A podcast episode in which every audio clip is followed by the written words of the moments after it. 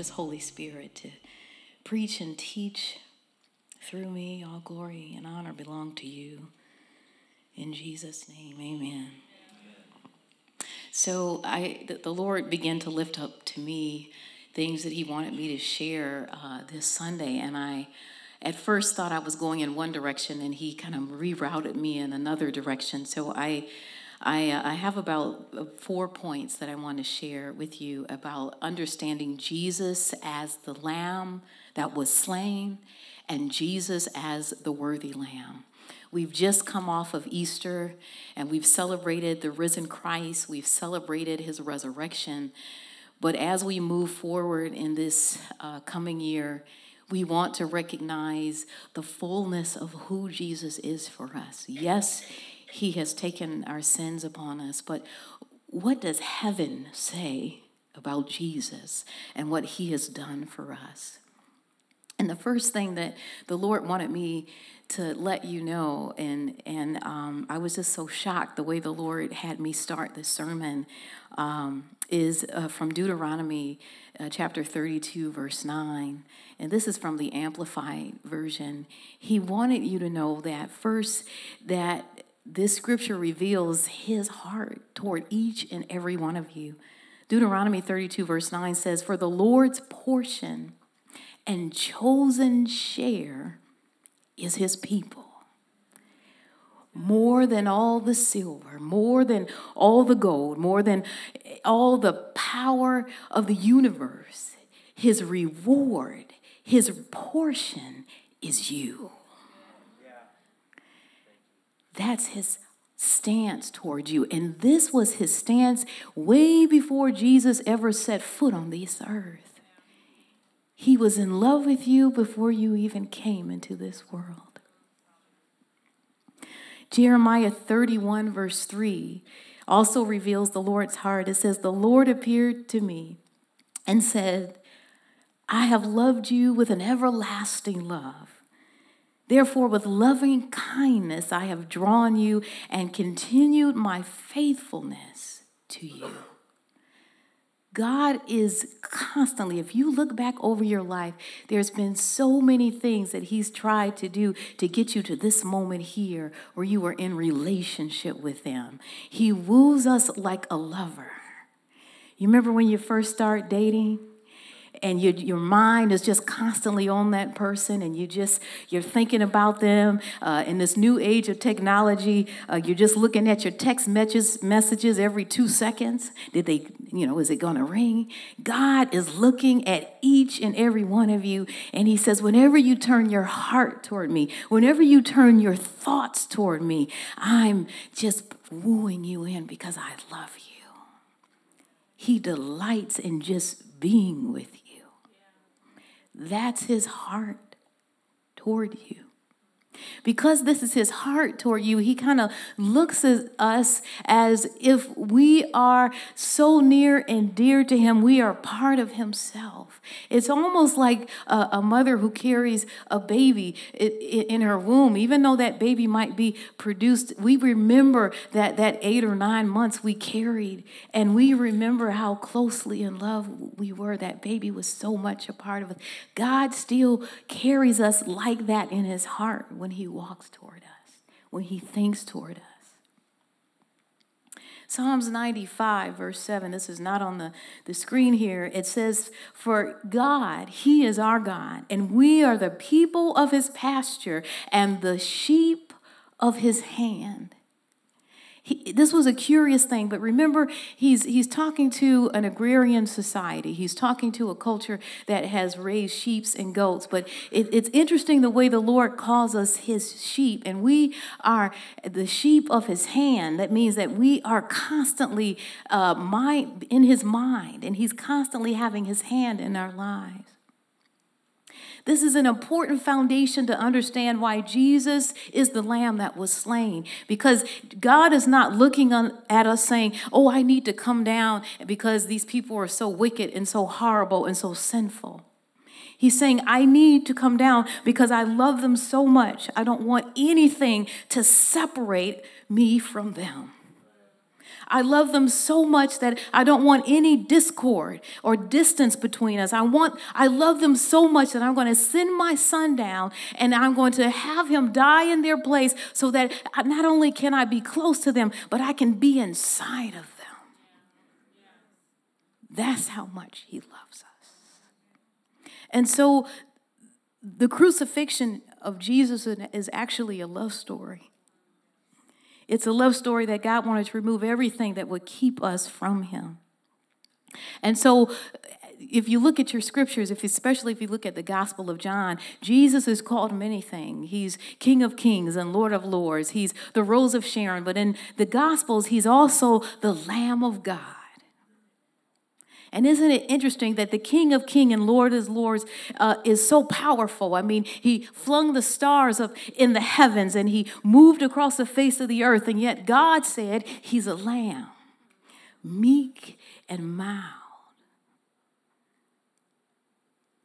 John chapter 1, verse 29 says, the God, John the Baptist, he saw Jesus coming and he said, and this is the Passion Translation, which I love. It says, John cried and said, Look, there he is, God's Lamb.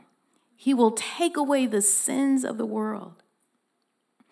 Jesus comes as a lamb. He comes as the ultimate symbol of sacrifice for sin. If you know your Old Testament, you know that lambs were the sin offering. And so Jesus comes as a meek and mild lamb, and then he comes to be slain. Now, a lot of us understand that he's, he is slain because he takes our sin upon his body, he takes our sickness upon his body, his blood is shed for us, but he also comes because he loves us. He is the lamb that was slain because it signals his love for us and that he lays down his life. Again, in John chapter 13, verse 1. Jesus is at the Passover. And a lot of times you'll hear people say, well, this, is, you know, Jesus was signaling his death on the cross. But I love the Passion Translation because it captures the heart of God. It says, all the, throughout his time with his disciples, Jesus had demonstrated a deep and tender love for them. And now he longed to show them the full measure of his love. It's almost as like he's been walking with the disciples all this time, and yet he's unable to fully reveal how much he loves them. But in the Passover, he demonstrates, I love you so much, I will lay my life down for you. This is the deepness of God's love. Jesus is on the cross now. This is after Passover. And we fully get a glimpse of how deeply He loves us because as He is hanging on the cross, and remember, He's been whipped and beaten. Flesh has been torn off of his body. His hands are stretched. He's having trouble breathing. His heart is literally bursting within him, and his blood is flowing. And in the middle of that, he says, Father, forgive them for they don't know what they're doing. Father, forgive them. Do you see the depths of his love? You know, when you love somebody so much, it doesn't matter what they do. You might feel hurt, but that love doesn't go away. It doesn't matter how deeply that you might feel betrayed. If they're your child, you just love them. You can't help it. This is how Jesus looked at those who were persecuting him. The other part of this moment when Jesus is on the cross is he begins to reveal other aspects of his love. I want you to think of God's love as a multi faceted diamond cut in so many different ways. You just can't capture all of the glimmers of light that are just flowing out toward you. He says, Father, forgive them. That's one of the first thing he says. The second thing he says, and this is not in the order, but these are the three things that I'm lifting up, is he tells the thief on the cross, he says, I promise you this very day you will enter paradise with me. This is not just for the thief. Not only does he forgive us, but he also has made a part and a place for us in heaven We are guaranteed never to be separated from him, even death. Death in Jesus is just but a comma. And then you have the rest of your life. And so you ought to look at every funeral as a comma. No matter how tragic, no matter uh, how they died, or no matter how uh, tumultuous their life was, you ought to look at death as a comma because when you are in Jesus, it begins the rest of your life. And so you're guaranteed never to be separated from God. And those who have gone on to glory, they have given you that same comma. They've given you the promise that you will see them again. The next thing that Jesus said was the last thing. They said when he had sipped the sour wine, he says, It is finished, my bride. Then he bowed his head and surrendered his spirit to God. He said, It is finished, my bride. Do you know God looks at us as his bride?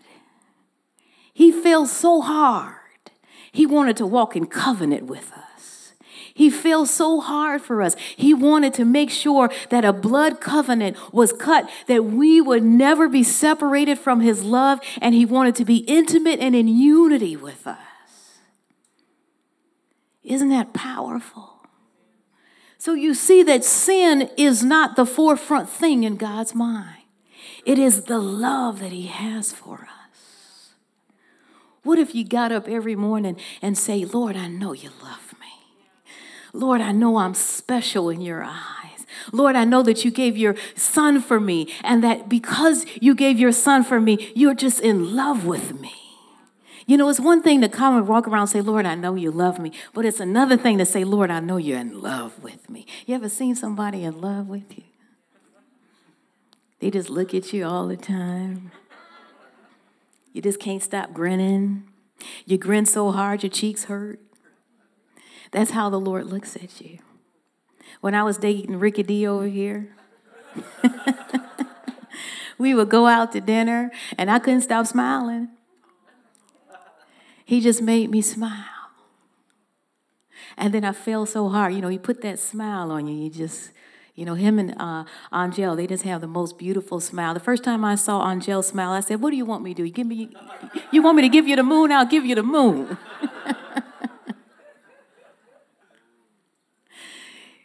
when you're in love, you just light up. And so when God looks at you, He's just lighting up with joy and with passion towards you.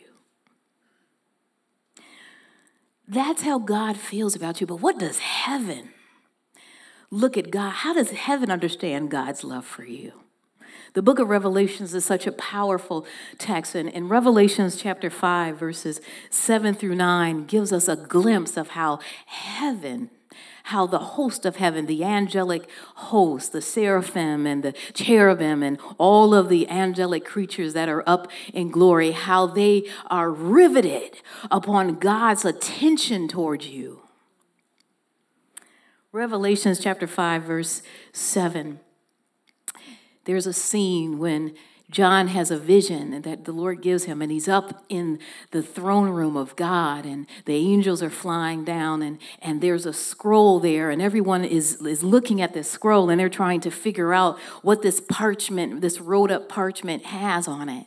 And there's 24 elders, the scriptures say, that are there, and all of the highest angels in rank and authority are there looking, and John is there, and they're looking at this scroll, and it has seven seals. And everybody's in a dilemma because they don't know how they're going to open it and see what the words are that are on it. And John begins to weep as he's looking at this scroll. But then all of a sudden, there's one being that begins to come and walk toward that scroll. And this is where Revelations chapter 5 says, and I want to set this tone for you because there's, if you haven't read Revelations 5, I've encouraged you. Uh, some of this will not be on the screen. It says, each of them, the 24 elders, they were all face down at the feet of the Lamb. That's Jesus. And they were worshiping him. Each of them had a harp and golden boils brimming full of sweet fragrances. Those sweet fragrances were the prayers of God's holy lovers. Did you know this is just a side note? This is just extra. When you pray, do you know that it comes up as a fragrance before God? Do you know that it comes and it feels a brim and God sees us as golden? It's a every prayer, even if it's a prayer that says Jesus, sometimes if you just sigh and you just say, Lord, it's a fragrance unto him. He's so in love with you that your very thoughts and words to him are sweet smelling before his nose. They were all singing a new song of praise to the Lamb. And this is what the song says Because you were slaughtered for us, you are worthy to take the scroll and open its seals. Your blood was the price paid to redeem us. You purchased us to bring us to God out of every tribe, every language, people group, and nation. Heaven is praising the Lamb of God for sacrificing his very life for those that he loved. As this verse goes on, you'll see scriptures that say that Jesus is the lion of the tribe of Judah. He's also heralded as the root of Jesse. He's the root that comes from the loins of Jesse, so he's called the root of David. Now, I want to teach you just a little bit. The line of the tribe of Judah was told way back in Genesis chapter 49, but we see it again in Isaiah chapter 11. And it talks about Judah being like a lioness, unstoppable, unbeatable, whose reign will just go on forever. So if you're interested and you want to do some homework, it's Genesis chapter 49, verse 8, and Isaiah chapter 11, verses 1 and 10. I want to read Isaiah chapter 11, verse 1. It says, May he rest, may he dwell in strength like a lion and like a lioness, and there is no kingdom that can shake him. This is what Jesus is called. And he's named after what God has decreed about Judah. The root of David in Hebrew actually means the conquering Messiah. David is remember that Davidic line, Jesus comes through that line, and the understanding is that Jesus is the conquering Messiah. So, what does this mean, and why are the folk, the angels in up in heaven, saying, "Jesus, you're Lion of the tribe of Judah, and you're the root of David"? What what does that mean? Why why are they saying that? And remember, He's a Lamb. I thought this was the most powerful thing about this whole text. Jesus is victorious not because he operates in military might. He's victorious not because he has all power to overthrow principalities and powers. He's victorious because he lays down his life for those that he loves. He wins by sacrifice. He doesn't win by the dictates and the operation of the world.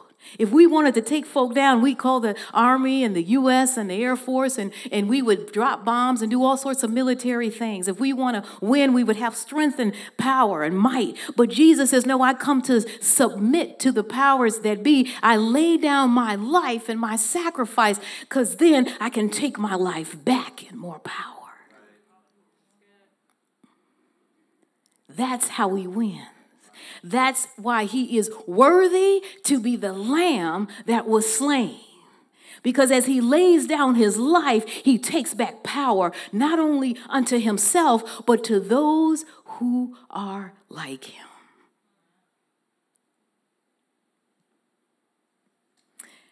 Revelations 5, verse 12 says, Worthy is Christ the Lamb who was slaughtered to receive great power, might, wealth, wisdom, honor, glory, and praise.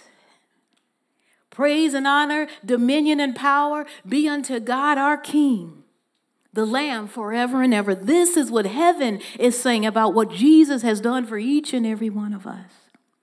What is our response? If this is heaven's response, what should our response be?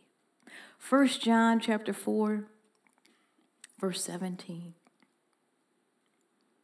The Passion Translation says, by living in God, love has been brought to its fullest expression in us so that we may fearlessly face the day of judgment. Because all that Jesus now is, so are we in this world. Ain't that something?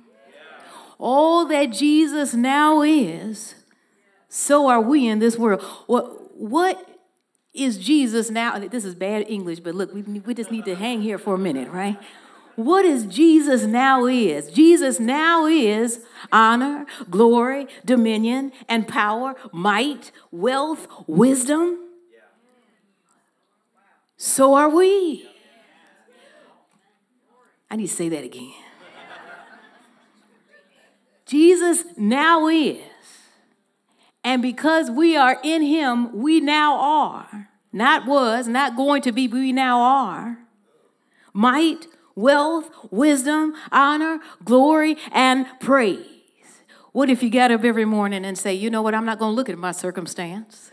I'm not going to let the dictates of my how I feel or what's going on on my bank account determine who I am. I'm going to let this scripture says that as Jesus is, so am I in this world. And so I have everything at my beck and call. And even though it might not manifest today, I know it's on the way. I'm going to walk in a different mentality than what I'm previously walking in because I know that because Jesus is victorious, I'm victorious. Because he has might, I have might. Because he has wealth, I have wealth. Because he walks in the glory of God and the empowerment of the king, so I walk in the glory and the empowerment of the king. I think our, our, our walk with God is, is number one, falling in love with the one who loves us. And see, once you have that firm foundation, once you root yourself in understanding how much He loves you, then you can walk in what He says you are and how you operate. Isn't that wonderful?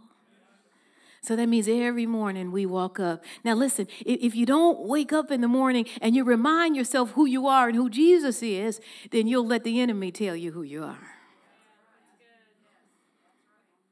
And you'll let the things of the Lord slip from you. But if you make a promise as you're brushing your teeth, what does Revelation chapter 5 say who I am? Because I'm in Jesus. Didn't Revelation say that I walk in victory? Didn't Revelation say that even though my pocketbook doesn't look like I'm going to make my bills, that God is going to bring away? He loves you so much. He doesn't see what you did yesterday. He doesn't see what you did today. He sees you through Jesus. I like to pray with you before we move on. And as I pray this prayer, I, I, I like you to get your hearts and minds for communion because we're going to move right into that. But when Jesus was on that cross and his body was beaten, they say he took every bruise. They said that cat of nine tails ripped his flesh so that your every sin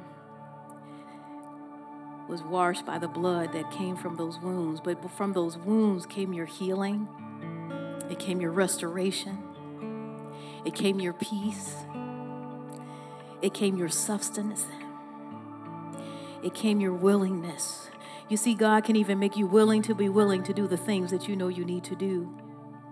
So, if those of you who are under the sound of my voice and there are habits that you still are struggling with, for those under the sound of my voice and there's still sickness in your body, for those under the sound of my voice and there's still depression that's ravaging your thoughts, for those who are still struggling with children who are far off, for those who are still grieved because of life that has, you just have betrayal and hurt and resentment. And for those who just feel overwhelmed and just don't know what to do, that when you take communion, you know, that represents Jesus' body that was broken for you. And as you take it, that means He takes everything and He gives you the great exchange of his life and of his health and, and of his peace of mind. And, and he heals broken hearts and, and he binds up wounds and he, he even takes the sting out of betrayal. And so as you take this bread you say lord i thank you that you're taking everything out of my life that's not supposed to be there. You're taking every hurt every pain every addiction. You're taking it on yourself and you're freeing me to walk in how much you love me And as you take the grape juice, as you dip that bread in the grape juice that represents the blood of Jesus, you're, you're recognizing that, that God has stripped away every sin, every failure, every mistake, every place that you're not right with God, and He's equated to you right standing in His Son. And you walk victorious because you walk covered in the blood of Jesus. I pray, Father, that they remember these words as they partake in this next moment. And Holy Spirit, I just release your presence, your healing power through the elements today. And I thank you, Lord, that new faith is released, that chains are broken, that ideas are just filled with your light and wisdom, that hearts are healed, and that hope is birthed anew. Ask all these things in Jesus' name. Amen. Come and receive.